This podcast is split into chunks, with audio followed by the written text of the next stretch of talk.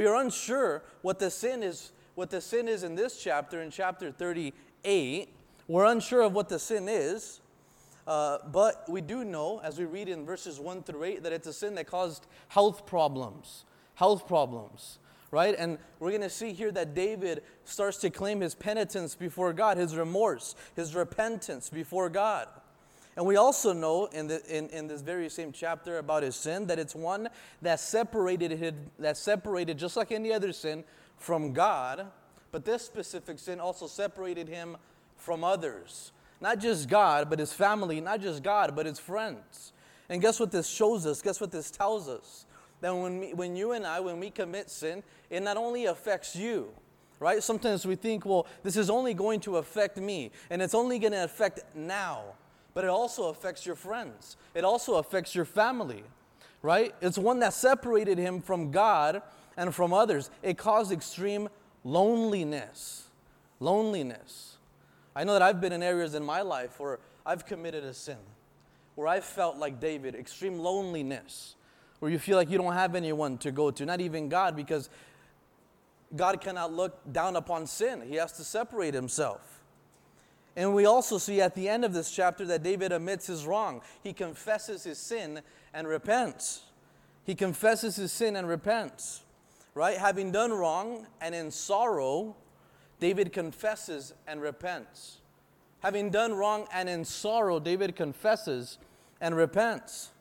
And we see that in this chapter, this is what we see. This is what we learn from God in this chapter and by the life of David that the only hope for the believer in sin is confession transparency, and repentance.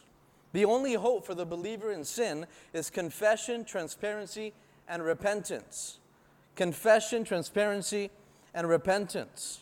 And we're going to see that godly sorrow leads to repentance. That's the title of tonight if you write notes. Godly sorrow leads to repentance right? And the only hope for you and I, the only hope for David in this Psalms and the other six penitential Psalms, in the state of his sin, the only hope for him and the only hope that you and I have in our sin is confession, transparency, and repentance.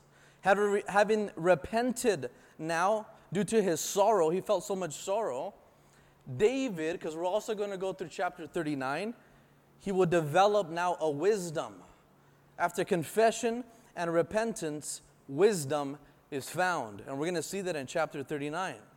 But in chapter uh, 38, we're going to see three things. And these are the points for tonight that we must confess our sins. We must confess our sins. Number two, we must be transparent before God. There's two different things. We're going to find out what they are. We must be transparent before God. And number three, we must repent. We must repent. Number one, we must confess our sins. We're going to see that in the first eight verses. Psalms 38, verse 1, look what it says. O Lord, do not rebuke me in your wrath, nor chasten me in your hot displeasure. Look at those words. Do not chasten me in your wrath, nor chasten me, or do not rebuke me in your wrath, nor chasten me in your hot displeasure. What do we see? And also in verse 2 For your arrows pierce me deeply, and your hand presses me down. What does David say? David acknowledges that he needed to be corrected, that he needed to be punished for his sin.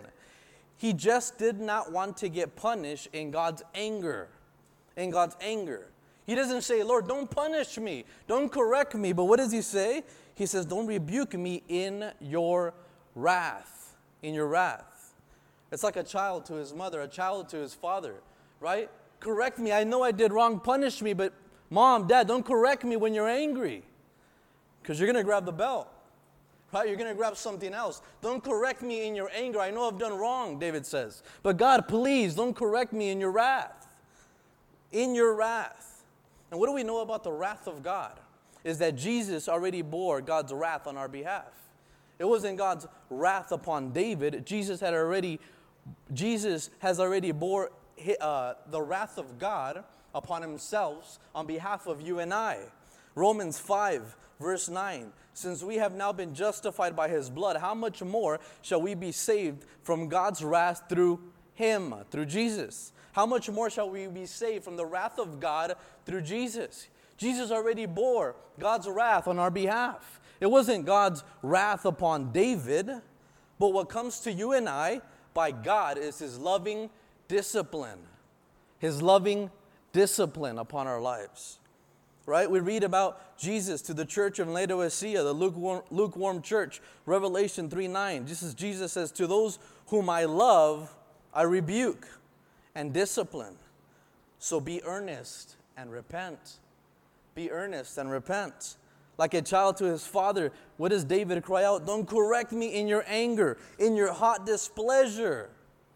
Right? What do we see? That he was mature to know that he deserved punishment. I've done wrong. I deserve punishment. In begging for mercy, he did not deny that he needed to be corrected. That he needed to be corrected. If you're a parent, how often times as you correct your child for doing wrong, what do they do? They beg for mercy, but deny that they need to be corrected. David does not do that. He says, I know I need to be corrected, but Lord, please don't correct me in your wrath. Don't correct me in your anger. So we often plead for mercy and we deny that we need any correction. We often go to our prayer closets, we get on our face, we say, Lord, please, I beg you for grace, I beg you for mercy. But there's no repentance. We act as if we don't need the correction, the rebuke of God upon our lives. And we see here that from David, it's okay to plead for the mercy of God, but if God loves you, like your loving father, he has to correct you. He has to correct you. It's not the wrath of God, it's his loving kindness. It's the, it's the loving kindness of a father who repeatedly tells his son, Don't run to the street because you're going to get hit. After the second or the third time, he's going to feel the discipline of his father, not because it's the wrath or anger of the father, but because he what? Loves him. Because he loves him. What happens in verse 2? It says, For your arrows pierce me deeply. Look at this poetry. And your hand presses me down. Think about that picture. He feels the heavy conviction and correction on his life. Have you ever felt that way?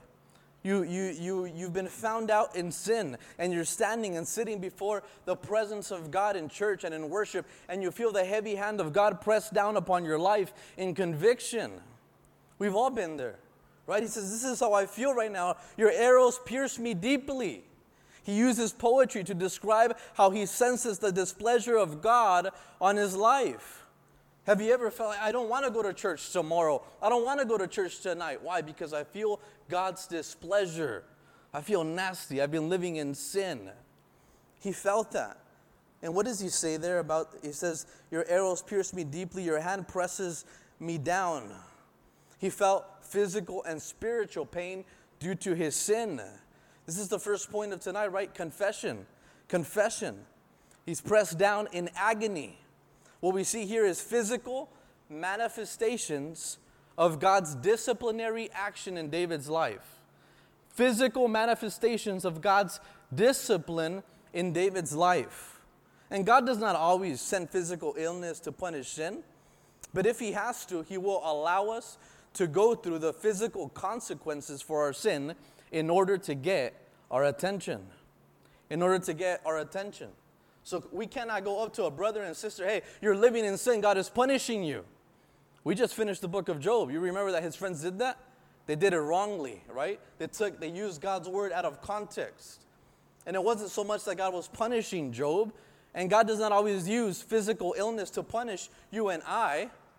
But in this case, he was. In this case, he allowed it. We see Paul to the Corinthians in regard to taking communion lightly. Paul says in 1 Corinthians chapter 11 verse 30 through 32, this is why many among you are weak and sick, Paul says.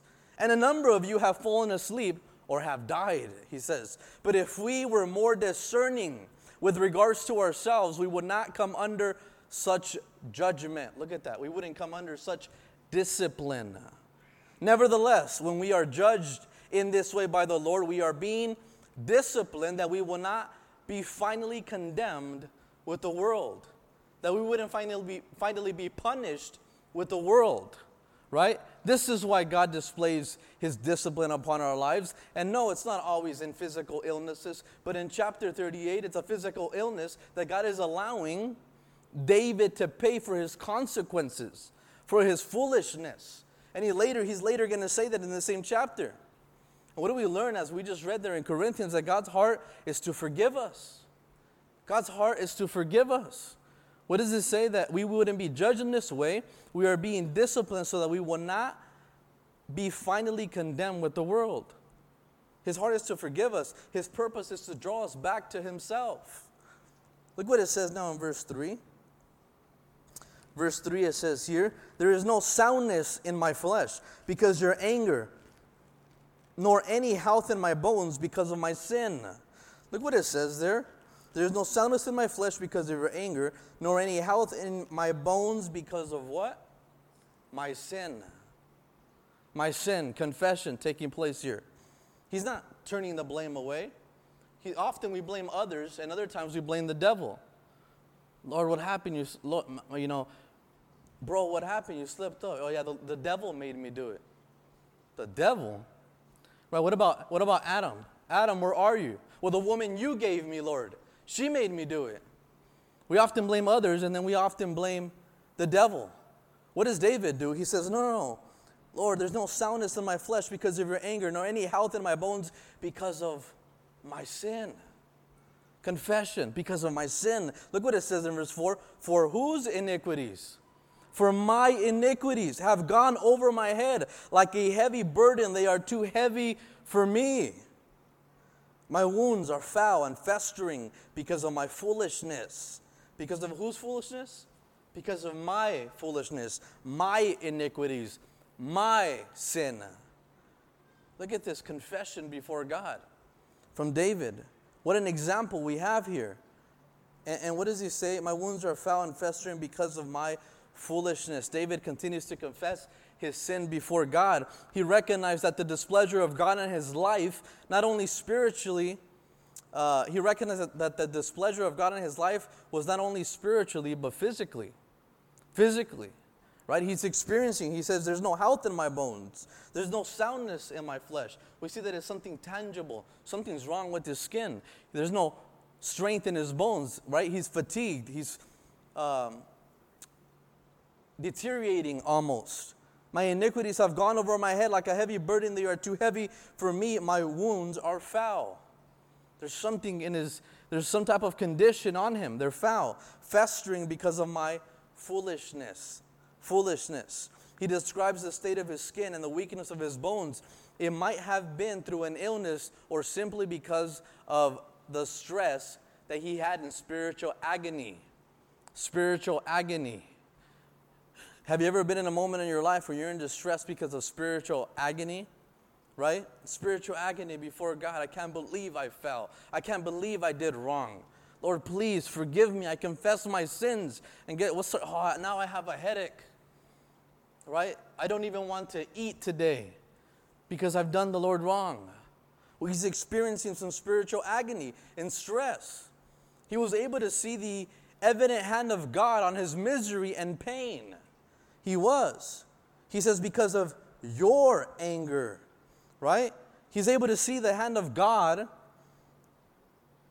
on his misery and pain, but he acknowledges that it is not, it is not for no reason. He admits that he is being rightly judged. He says, because of my sin, right? There's awareness and confession.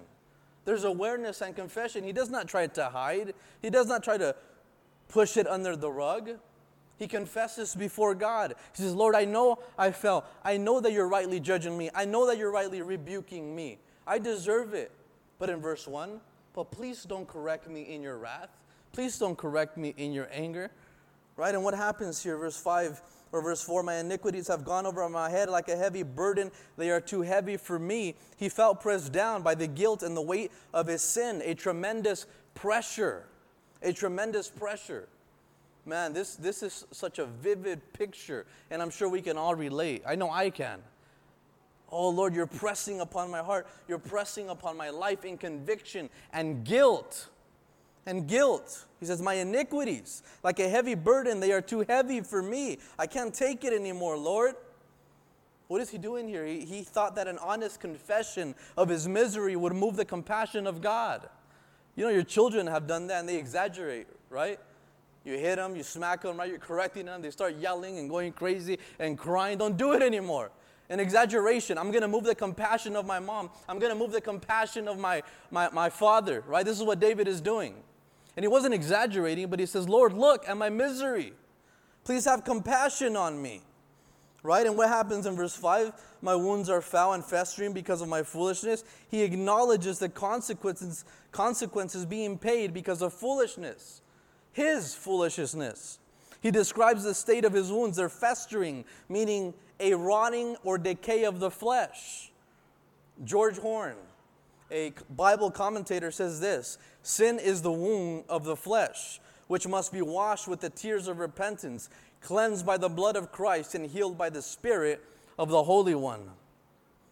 Sin is the wound of the flesh, which must be washed by the tears of repentance, cleansed by the blood of Christ, and healed by the Spirit of the Holy One.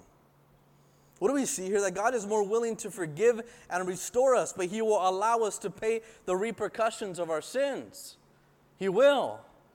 Right? If you, if you lived a life of sin before, whether it be drugs or wherever it would be, you come to the Lord, and yes, all things become brand new. Absolutely. Right? The old things have passed away, the Word of God says. But if I've sinned, if I'm carrying, God will sometimes allow us to carry thoughts or even health repercussions that we now have to pay here on earth until we get to heaven because of our sin in the past. He will allow it. Not always, sometimes He'll heal us completely, but sometimes He will allow it. And this is what's taking place here now, right? God is more than willing to forgive our sins, but He will allow us to pay the repercussions of our sins. And guess what this means here for David, what he's finding out? And for you and I. Just because me and you receive the mercy of God does not mean that you will escape the consequences. It doesn't, because God is loving, but He's also just. And His justice must be satisfied in our life. Not just because He's loving, not just because we receive His mercy, means that we're going to escape the consequences of our sin. Because God loves us, He must chasten us, He must correct us, right? What do we see here? in the life of a believer because sometimes we live in such a way that, hey, it's just one moment, it's just one night. I'm just going to do this today and God will forgive me. Oh, God forgive us. God forgive us that we ever think that way. Because listen to this, church a moment of pleasure will cause a lifetime of misery. A moment of pleasure will cause a lifetime of misery in your life. Yes, God will forgive you. Yes, God will restore you back into the ministry, but He will allow you to pay the consequences of your sin. Because He's a loving Father. Because He must remind you that you're His. Right? Grace, mercy, and forgiveness, they're not a license for us to sin. God will allow you to walk in. Listen, God will allow you to walk in, but not abuse His grace. He will not allow you to abuse His grace. I was ministering to a brother a few years ago he says, Lord, I'm not, he says, brother, I'm not walking with the Lord 100%. Right? And he's sharing, and, and, there's, there's no such thing as 100% or not. You either are or you're not. Right? And, and I know what he's living, how he's living, and he says, but the Lord is blessing me. I said, I said, be careful. Be careful with, with, you saying that. Right? Because it, it's not so much the Lord's blessing, you're standing on a thread of grace. And any moment is going to rip. Right? God is going to allow you to walk in His grace, but not abuse it. And eventually, His wrath, eventually, His discipline must be satisfied because He's just, because He loves you, because He loves me. Right? Look what happens in verse 6. He says, I am troubled. I am bowed down greatly. I am mourning all day long. Look at this state of his physical and, and spiritual being for my loins are full of inflammation, and there is no soundness in my flesh. I am feeble and severely broken. I groan because of the turmoil of my heart. What is he doing here? He describes a severe depression and bodily afflictions, a terrible disease that's come upon him. We don't know what it is, there's suggestions of what it might be.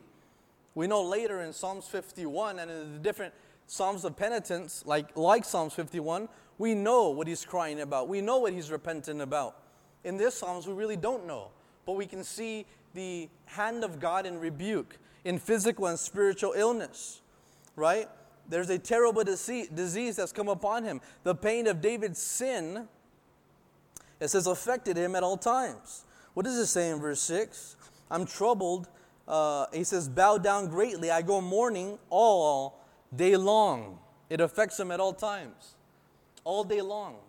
Have you ever been all day long full with the burden of your sin, guilty, all day long? You start to cry, Lord, please forgive me. I can't take it anymore. Right? I'm not eating, I'm not sleeping. I can't stand to stand before your presence because of conviction, right? And then he says, he says he's bowed down greatly, bowed down in the body by pain and in his soul by guilt. He's bowed down because his body, there's so much pain, and in his soul, there's so much guilt. He has to bow down and confess before God. And then what happens in verse uh, 7? He says, For my loins are full of inflammation. It is suggested that this might be, be referring to a problem with his kidneys. That's just a, a, a suggestion, but the point is that he has a physical illness. That something in his body is not being caused to. Uh, you know, inflammation. Maybe he was experiencing painful kidney stones as we know them today, right? He says, My loins are full of inflammation. And then he says, What? There's no soundness in my flesh. There's no quietness in the soul of David. Maybe he was anxious in pain and in guilt. There's no quietness in my soul. How much does that resound when me and you are convicted, right? We come to the, we, we, we, we enter our personal devotion. We open up God's word and we're living in a way that does not please God. And what happens? This happens here. There's no soundness in my flesh. I can't take it. I'm anxious, in pain, and in guilt before God. Right? And then he says in verse uh, 8 I am feeble and severely broken, feeble, frail, severely broken. I groan because of the turmoil of my heart. He describes the weakness and fatigue brokenness, in sickness, and in guilt. He describes weakness and fatigue. You would have almost thought if you read this, you know, if David was living today, he might have had COVID, right? Weakness and fatigue, brokenness, in sickness, and in guilt. He groans, he says there, because of the turmoil of my heart, because of the disquietness of his heart. Have you been before in the presence of the Lord and you had a disquietness in your heart?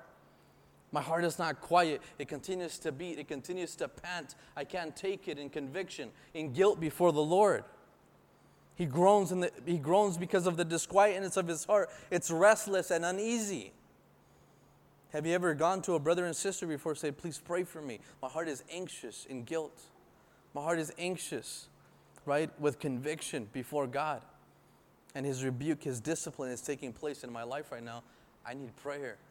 This is the heart of David right now. Right? We saw in the first eight verses that we must confess our sins before God. My iniquities, my sin, my foolishness. Now we're going to see in verses 9 to 14 that we must be transparent before God. Number two of tonight, we must be transparent before God. Look what it says in verse 9 Lord, all my desire is before you. I've confessed. Now I need to come before you and be transparent all my desire is before you. And my sighting is not hidden from you. My heart pants, it beats. My strength fails me. As for the light of my eyes, it also has gone from me. His desire and groaning was not hidden from God. He was broken and transparent in prayer. There's a difference between confession, I've done wrong, and transparency. Right? Confession is I've done wrong right? Not being transparent says, I've done wrong, but Lord, I'm okay. No. He says, I've done wrong, but transparency, Lord, I'm not okay. I'm, everything is not fine. All my desire is before you, and my sighting is not hidden from you. My heart pants. My strength fails me. As for the light of my eyes, it also has gone from me. He's transparent in prayer. He did not try to hide his miserable state. How many times do we even come to church and amid, uh, amid each other, we try to hide our miserable state from one another? How are you doing this evening, sister? I'm blessed. How are you, brother? I'm good. Right? Very rarely do you hear, oh man, I'm, I'm miserable. Can you pray for me? He did not try to hide his state, all his desire was made verbally known to God. Verbally known to God. Right? We have to think, well, why do I have to, if God already knows my heart, why do I have to pray and express it? Well, here we have the example of David. All my desire, Lord, is made known to you. He said, it's before you. And we often have an instinct to justify ourselves in prayer sometimes, right? Or like Adam and Eve, what do we try to do? We try to hide from the Lord in our sin. Right? David doesn't do that. We see that from David, a heart that genuinely desires God in confession will be fully transparent before Him in prayer. A heart that genuinely desires God in confession will be fully transparent before Him in prayer. Fully transparent. Lord, all my desire is before you. Verse 10 My heart pants, my strength fails me. He does not pretend to be in a stable condition. He's, conf- he's confessed that he sinned, and now he's transparent about his physical and spiritual decay. His heart was beating with conviction and also with pain. He felt like his life and the light of his eyes was leaving him. What does he say there at the end of verse 10? As for the light of my eyes, it has also gone from me. Lord, I feel like I'm going to die. The, the weight of the physical pain, the weight of my spiritual pain, of conviction. I feel like the light of my eyes is, is going from me. And then he continues to be transparent in verse 11. What do we read? It says, My loved ones and my friends stand aloof, and my plague from my plague, and my relatives stand afar off. It might have been COVID if they're standing afar off, right? They're keeping that six feet. Those also who seek my life lay snares for me, but those who seek my hurt speak of destruction and plan deception all day long. But, I like, but like a deaf man, I do not hear, and I am like a mute who does not open his mouth.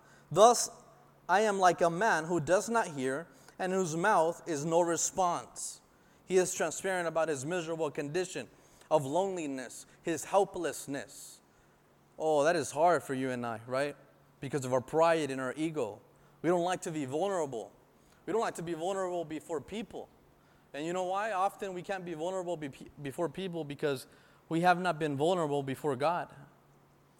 Right? If, if we're able to come to the feet of Jesus, the presence of God, and be vulnerable before Him, then out of the presence of God, I can go to my brother, I can go to my sister and say, Look, please pray for me. This is what I'm going through. This is the state of my heart right now. And what does he say now in, in, in verse 11? He said, My loved ones, my family, and my friends stand aloof. Stand aloof. What does that say? That you are not the only one who pays for the consequences of your sin. You're not. There's repercussions. Family, friends, they're going to have to stand aloof. They're going to have to stand distant and unresponsive, is what aloof means. Distant and unresponsive. Hey, my friends, my family, they've gone away because of my sin, because of my pain, because of the consequences that I'm paying, Lord. I'm being transparent before you. This is the state of my misery right now. And oftentimes we think, right? Well, this is a moment of pleasure. And if I get caught, if I feel conviction, it's only going to affect me. That's a lie from the enemy. That's a lie from the enemy. Right? His friends and family, they either did not care or could not help him, and they had to stay distant.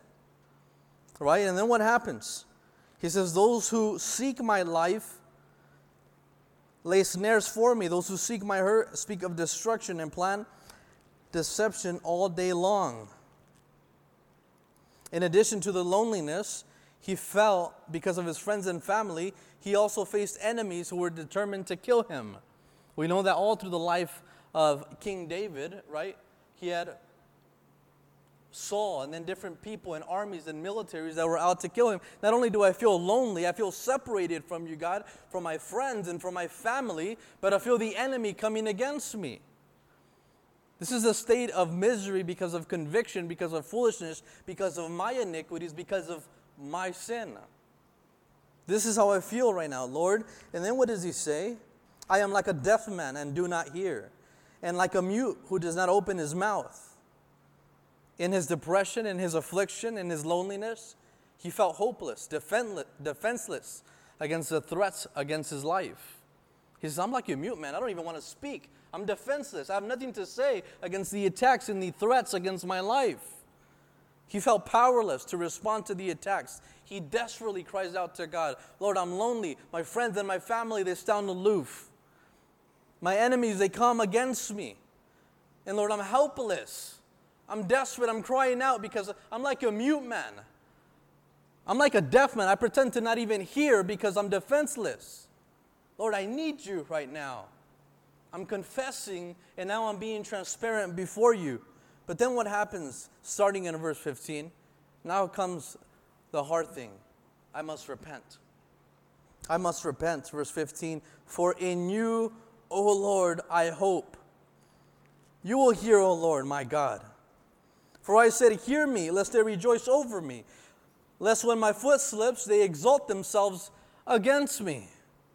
See, after the sorrow and his confession and transparency before God, David repents. His only hope in his sorrow is to place himself before the Lord and to seek the mercy of God in repentance. We have to ask yourself and myself if that is our only hope when we're feeling this way in misery. After confession, after repentance, who are we going to and how are we going to them? Are we going to the Lord? Are we going with confession? Are we going with transparency? And is there genuine and true repentance in our life?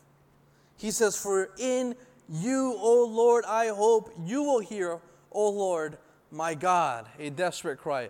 You will hear, O Lord.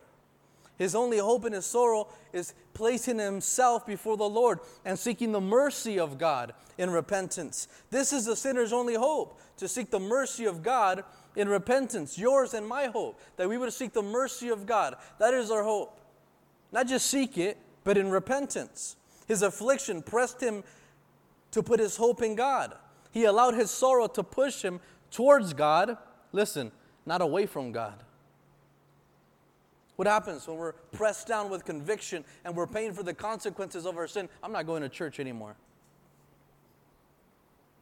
Lord, you turned your back on me. No, no, no. No, David says, No, Lord, for in you I hope, O Lord. In you. I can't stand far away from you. I need to come towards you. In you I hope, O Lord.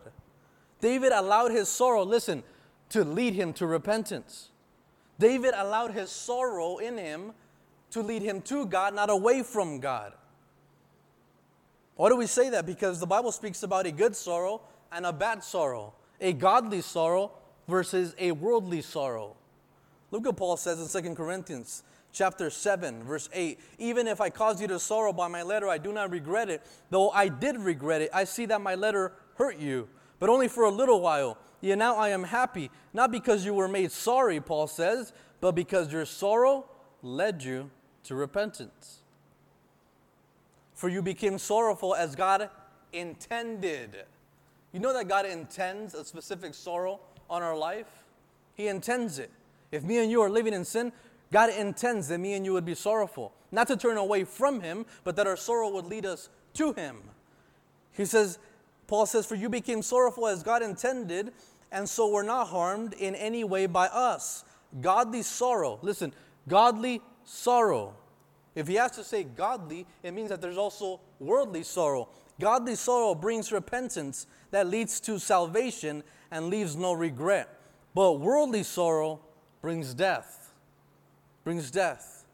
David confesses, David is transparent, and then he goes to repentance. Lord, for in you I hope. Godly sorrow leads him to God. Godly sorrow leads him to the presence of his Savior, leads him to repentance. Why does Paul say that worldly sorrow leads to death? Because worldly sorrow leads to death because your only sorrow you got you got caught. Being in ministry now for as long as we have, we've seen many people, some that come before you say, Look, I've been living in sin. Please pray for me. And then you have others, hey, brother, you know, I just found out about XYZ. Oh, I'm so sorry. I'm repented before God. Well, well, let's talk about it. Let's pray. Let's, let's see the Lord restore you because that's his heart. A few months later, that person is back into sin. Worldly sorrow. You're only sorry you got caught. And secretly, you want to go back to sin. You're sorry because your time of sin is over because you got caught. That's worldly sorrow, not godly sorrow. Godly sorrow leads to repentance. Godly sorrow leads to, for in you, O Lord, I hope you will hear, O Lord my God. Verse 16, for I have said, Hear me, lest they rejoice over me, lest when my foot slips, they exalt themselves against me. See, true repentance is not only turning away from sin, listen, true repentance is not only turning away from sin, but it's also turning to God. It's not only turning away from sin, it's also turning to God. Or else the turning away is in the flesh and therefore temporary. Of course, you turned away, we caught you. But if you don't turn to God, you're eventually going to go back. True repentance is not only turning away from sin, it's also turning to God. It's also running to God. For in you, O Lord, I hope. David claimed. Then he says, Hear me, lest they rejoice over me. He knows that his only hope is to turn to God. This is godly sorrow because David is choosing to wait in his only hope. He runs to God and waits for deliverance. Are me and you, are you and I, are we turning? Are we running to God in sorrow? Is sorrow leading me and you to put our hope in Christ or in something else? I got caught in sin. I feel the, gate, the guilt and the pressure, the conviction, the discipline of God. Therefore, I'm going to partake in this. Therefore, I'm going to leave the church. Therefore, I'm going to discontinue or depart from fellowship. Or it says, I need to go to the foot of the cross. I need to go to where hope is found, and that is in you, O Lord, David said. Which one is it doing to us? Is sorrow producing, like to David, godliness in our life?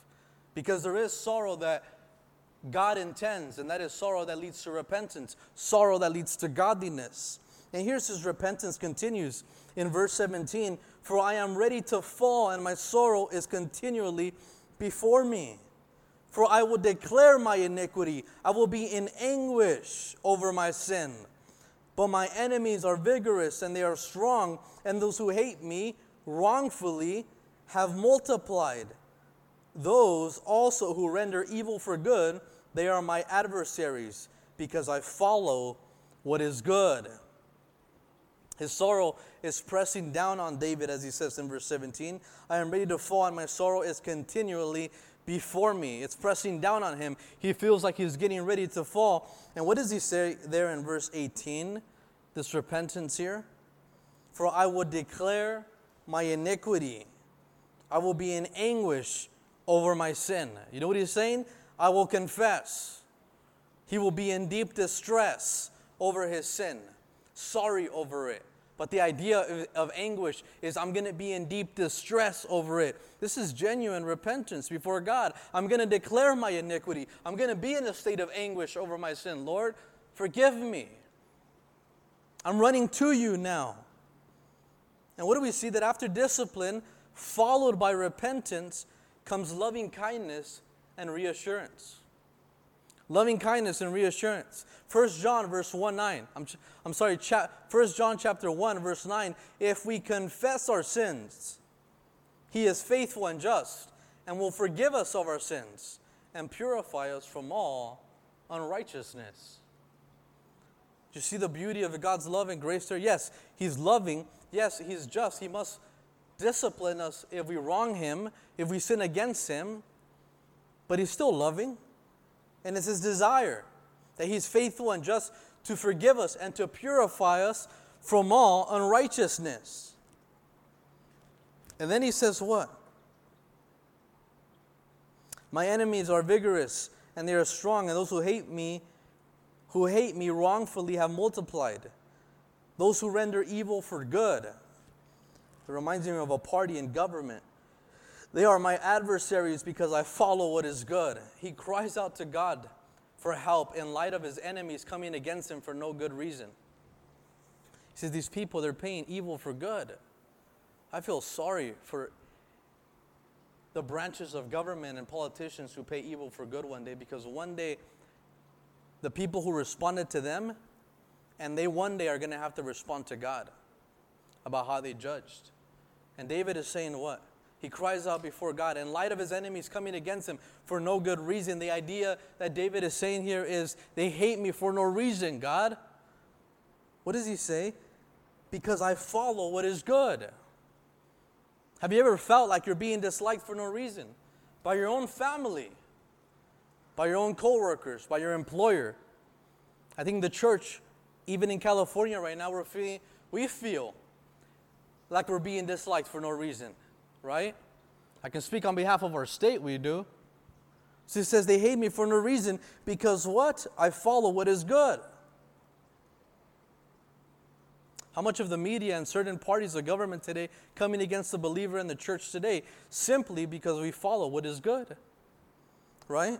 And then what does he say in verse 21? Do not forsake me, O Lord, O my God. Be not far from me. Make haste, be quick to help me, O Lord my salvation. O Lord, my deliverer. David pleads for God to hurry and help him. I've confessed, Lord. I've been transparent, Lord. I'm repenting, God. Please hurry, O Lord of my salvation. Please hurry, O Lord, my deliverer. Make haste to help me, O Lord, my salvation.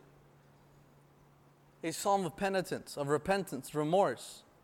What a beautiful example we have in David. And now transitioning to chapter 38, I'm sorry, 39. In chapter 38, we see and we saw that the only hope for the believer in sin is confession, transparency, and repentance. The only hope for you and I in sin is confession, transparency, and repentance. In confessing, being transparent, and repenting, we're going to see in chapter 39 that wisdom is found. Wisdom is found. In confession and repentance, wisdom is found. And you're going to see that in the life of David as he continues to pray before God in chapter 39. David is going to start to respond with wisdom to the correction of God. And in chapter 39, he addresses two things our complaints to God and the brevity or the shortness of life. Our complaints to God and the brevity or the shortness of life. Look what it says in verse 1. I said, I will guard my ways, lest I sin with my tongue. I will restrain my mouth with a muzzle, while the wicked are before me. I was mute with silence. I held my peace, even from good, and my sorrow was stirred up. My heart was hot within me. While I was musing or meditating, the fire burned. Then I spoke with my tongue. His prayer of repentance was one of salvation. He wanted the deliverance of God, right? And now he's asking God. That's what, that's what happened in chapter 38. His prayer of repentance was one of, Lord, save me, deliver me. And now he's asking for God's help in guarding his way and in guarding his mouth. What does he say there in verse 1? I will guard my ways lest I sin with my tongue. I will restrain my mouth with a muzzle. Look at that picture. Look at that picture. At the end of chapter 38, verse 22, he says, O Lord of my salvation. David was asking for deliverance and submits to God's lordship. He says, O Lord, O Master, I've repented. I've come before you. You are now my Master. Deliver me. Right? He recognized that he has wronged his master and wants him not to be. And now we see here in verses 1 he recognizes that he's wronged his master and wants him to not only be the Lord of his life in deliverance, but also to be the Lord of his mouth. And there's a difference. Because oftentimes we come here to church, right? We raise our hands. I gave my life to the Lord. He's the Lord of my life. And then we walk out and amongst, amongst friends and family and coworkers, wherever it would be. There's no consistency with Him being the Lord of our mouth. Oh, he's the Lord of my life. But, brother, I heard you were, how you were speaking earlier. I heard the things you were saying earlier, the vulgar, the words. Has he become the Lord of my mouth? This is what David is saying. Lord, guard my ways, but also restrain my mouth. He is saying, Guard my ways, I will restrain my mouth when? There's a season that he says, When the wicked are before me. You know what David is saying? I will not complain in front of non believers. Think about that, church. He says, I will not complain in front of non believers. Because what has he been doing in verse 38? Lord, I'm sorry. I confess. I repent. I'm transparent. I've done wrong. Lord, your hand has pressed down upon me. He says, But I'm not going to do that, Lord, in front of non believers. How dare I? Lord, guard my ways and restrain my tongue, he says. He did not want to blame, listen, he did not want to blame or misrepresent God for his troubles or for God's correction. Think about that.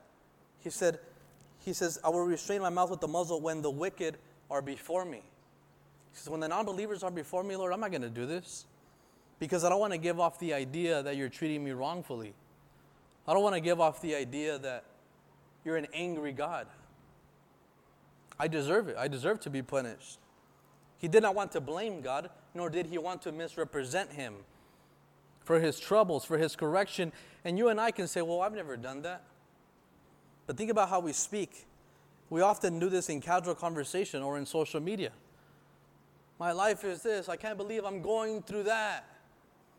And God this and God that. Or maybe not even that, but people know that we come to church once, twice a week and we portray our life to be miserable, what if that's your life? I don't want it. Right? We give a different idea of what it means to walk with the Lord. We misrepresent God. Oh, I feel bad right now in conviction and in guilt. Brother, I can't hang out with you. Or somebody who's a non believer, right? We must be careful how we speak in front of non believers, especially when it comes to the conviction of our lives, when we're being disciplined by God. What happened to Moses when he misrepresented God? to the people of Israel, to the nation of Israel, and he hit the rock two times, he wasn't able to enter into the promised land. There was a misrepresentation of God before the people. Lord, please forgive me, protect me. David says, My ways, lest I sin with my tongue. I will restrain my mouth with a muzzle. You know, church, that most of our problems are issues of life as believers are lordship problems. Most of our issues and problems our life are lordship problems. Why are they lordship problems? Because we do not have an issue with God being our Savior, we just don't want Him to be our Lord. Lordship problems. Lord, yes, you died for my sins on the cross, and now I have salvation. And yes, I want to confess that you're my Lord, but is there evidence that you're guarding my ways? Is there evidence that you're restraining my tongue?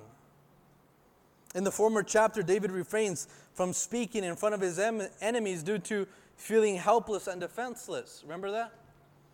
Here, he chooses to remain silent even from saying something good.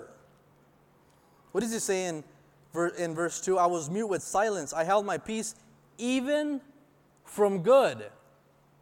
Meaning, I had something good to say, and Lord, I kept my mouth shut. Think about Proverbs 17, verse 28. Even fools are thought wise if they say a good quote. No, it says if they keep silent. And discerning if they hold their tongues. And sometimes, and I'm guilty of this, sometimes we think that because we have something good to say, we must say it. But wisdom often says nothing. It's been said, it's been said before, right, that a wise man once told me this nothing. Oftentimes, wisdom is seen in quietness, in the shutting of my mouth, lest, David said, I sin before you. Lest I sin before you. Proverbs 14, verse 33 Wisdom rests in the heart of him who has understanding, but what is in the heart of fools is made known. Listen to that. Wisdom rests in the heart of him who has understanding. It rests, it doesn't speak, it rests in the heart of him who has understanding. See, wisdom speaks what and when he has to. Wisdom will speak what and when he has to. When he has to, right? Otherwise, it just rests in the heart of him who has understanding. Some of the wisest, older men that I know, they only speak what and when they have to. And guess what? They have a lot of good to say, but they don't. They'll speak what and when they have to. Pastor Raul Ries says a lot of people have, or people sometimes people have a lot to, uh, or speak a lot, but they have nothing to say. They speak a lot, but have nothing to say. And what does he say here, David? My sorrow was stirred up. I was mute with silence, and I held my peace, even from saying something good. And this caused the sorrow that I already had in chapter 38, it caused it to stir up. His silent, uh, he was silent, but also in sorrow that was stirred up. And then what happens in verse 3? My heart was not was hot within me. It started to burn. And while I was meditating or musing, the fire burned. Then I spoke with my tongue. I couldn't take it anymore. I was silent, I was quiet before you, you know, like a wise man. I did not want to sin, but eventually I could not hold my silence any longer. My heart was hot within me. And while he was meditating in silence, he could not restrain his sorrow because it was causing sorrow in his life. His fire burned with him and anxious, in anger over his situation. And then what does he speak? Verse 4. This is the wisdom that comes from confession and repentance. Lord, make me to know my end. This almost sounds funny, right? Lord, make me to know when I'm going to die. Lord, make me to know my end, he says. And that's the last thing I want to know, right? We don't think about that. We plan for the future. I have a trip planned next month. I don't want to know my end, right? Make me to know my end and what is the measure of my days that I may know how frail I am. Wow. Make me to know my end. He cries out, Help me to see the things in the eternal perspective. Lord, help me to see the things in the eternal perspective. He pleads for wisdom to live in light of how frail and short his life is. Isn't that how me and you should live? Isn't that how we should pray? Isn't that how we should study the Word of God? Lord, I know that my life is short. And I know that only one thing is going to last, and that is what I do for you. So help me to see life, help me to see work, help me to see my everyday situation and circumstances and relationships in light of the eternal, David is saying. Because we often view death as something that will happen in the future, especially if you're young. We do not think it can happen tomorrow. But David says, Help me to measure my days. I don't want to waste time. I want to have an eternal perspective. Lord, help me to measure my days. He wanted to know, he wanted wisdom to know what really has eternal value. He wanted the Lord, help me to know my ways, help me to measure my days, help me to know my end. I want to know what has eternal value versus eternal consequences because I'm in sorrow. Help me to know what matters because my life is frail. I can die tomorrow. And we often live as believers as if we're going to die 10, 15, 20, 30 years from now, right? And we plan and we pour into our 401, and you should plan, prepare,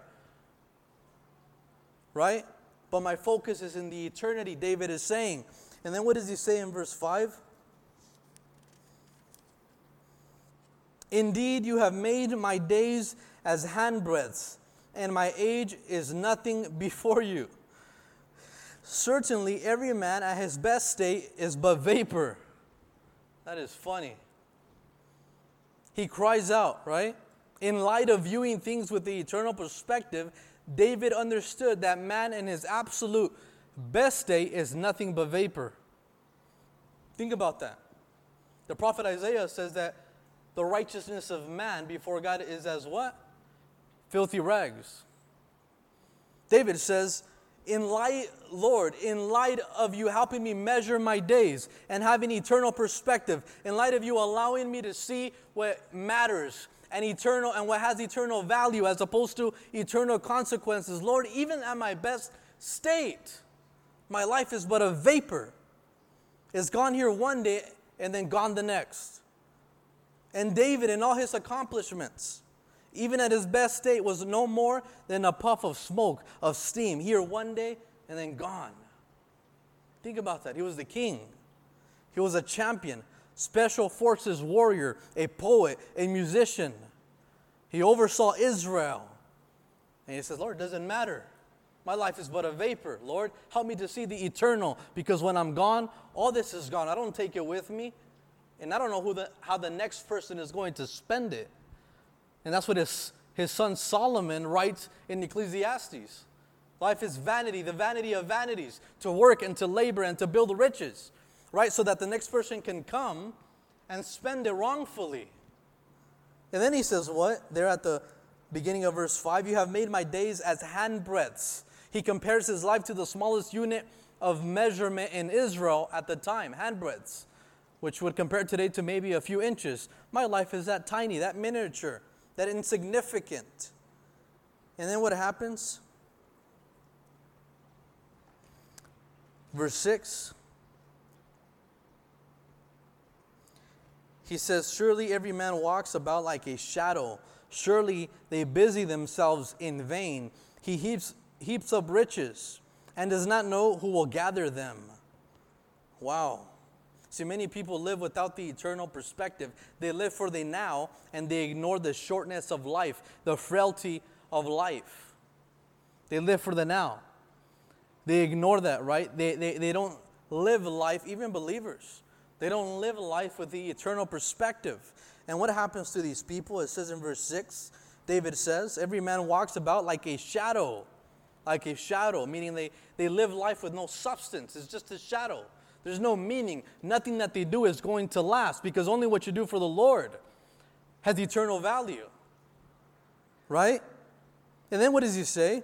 Surely they busy themselves in vain, and they heap up riches, and do not, do not know who will gather them, because eventually they die. And what happens to their cars and their house and their riches and their 401? Somebody else spends it, somebody else does away with it.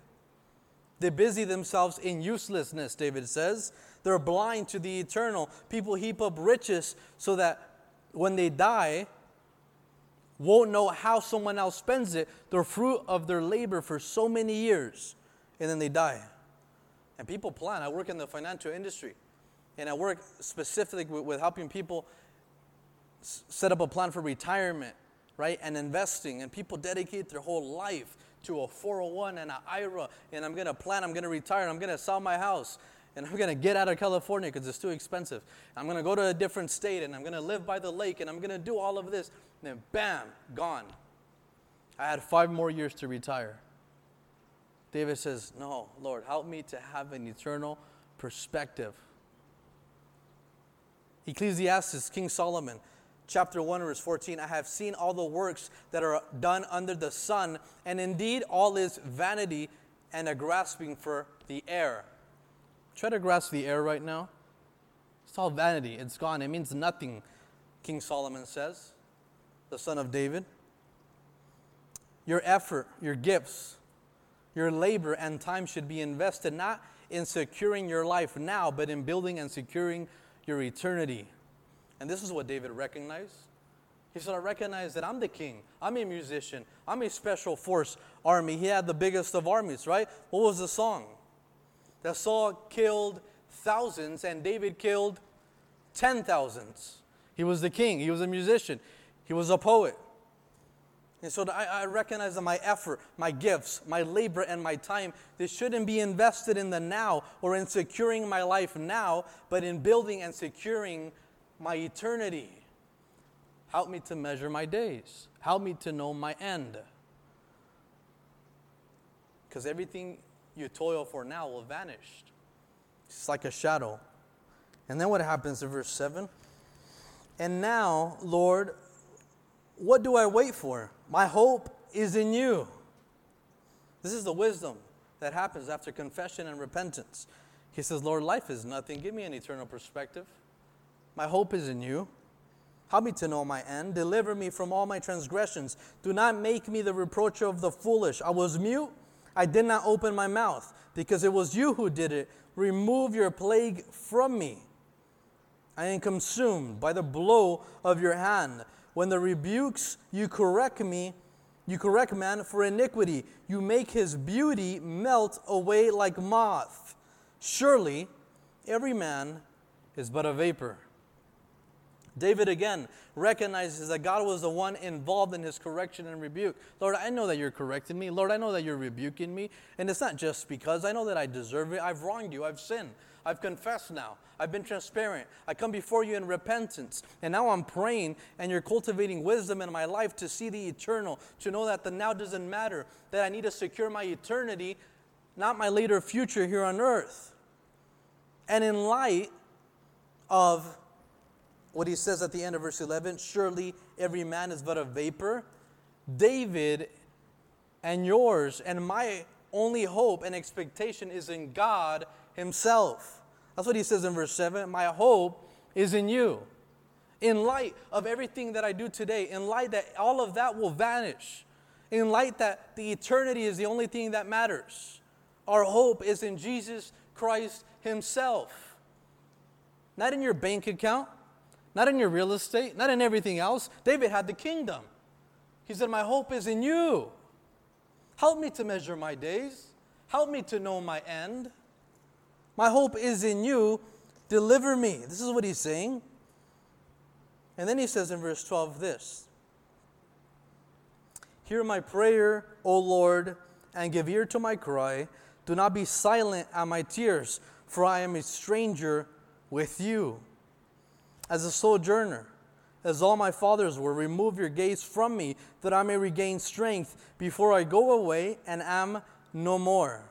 He ends this psalm with a humbled prayer, asking God for favor and to regain strength. A humbled prayer in wisdom, asking God for favor and to regain strength. He cries out in pain and repentance.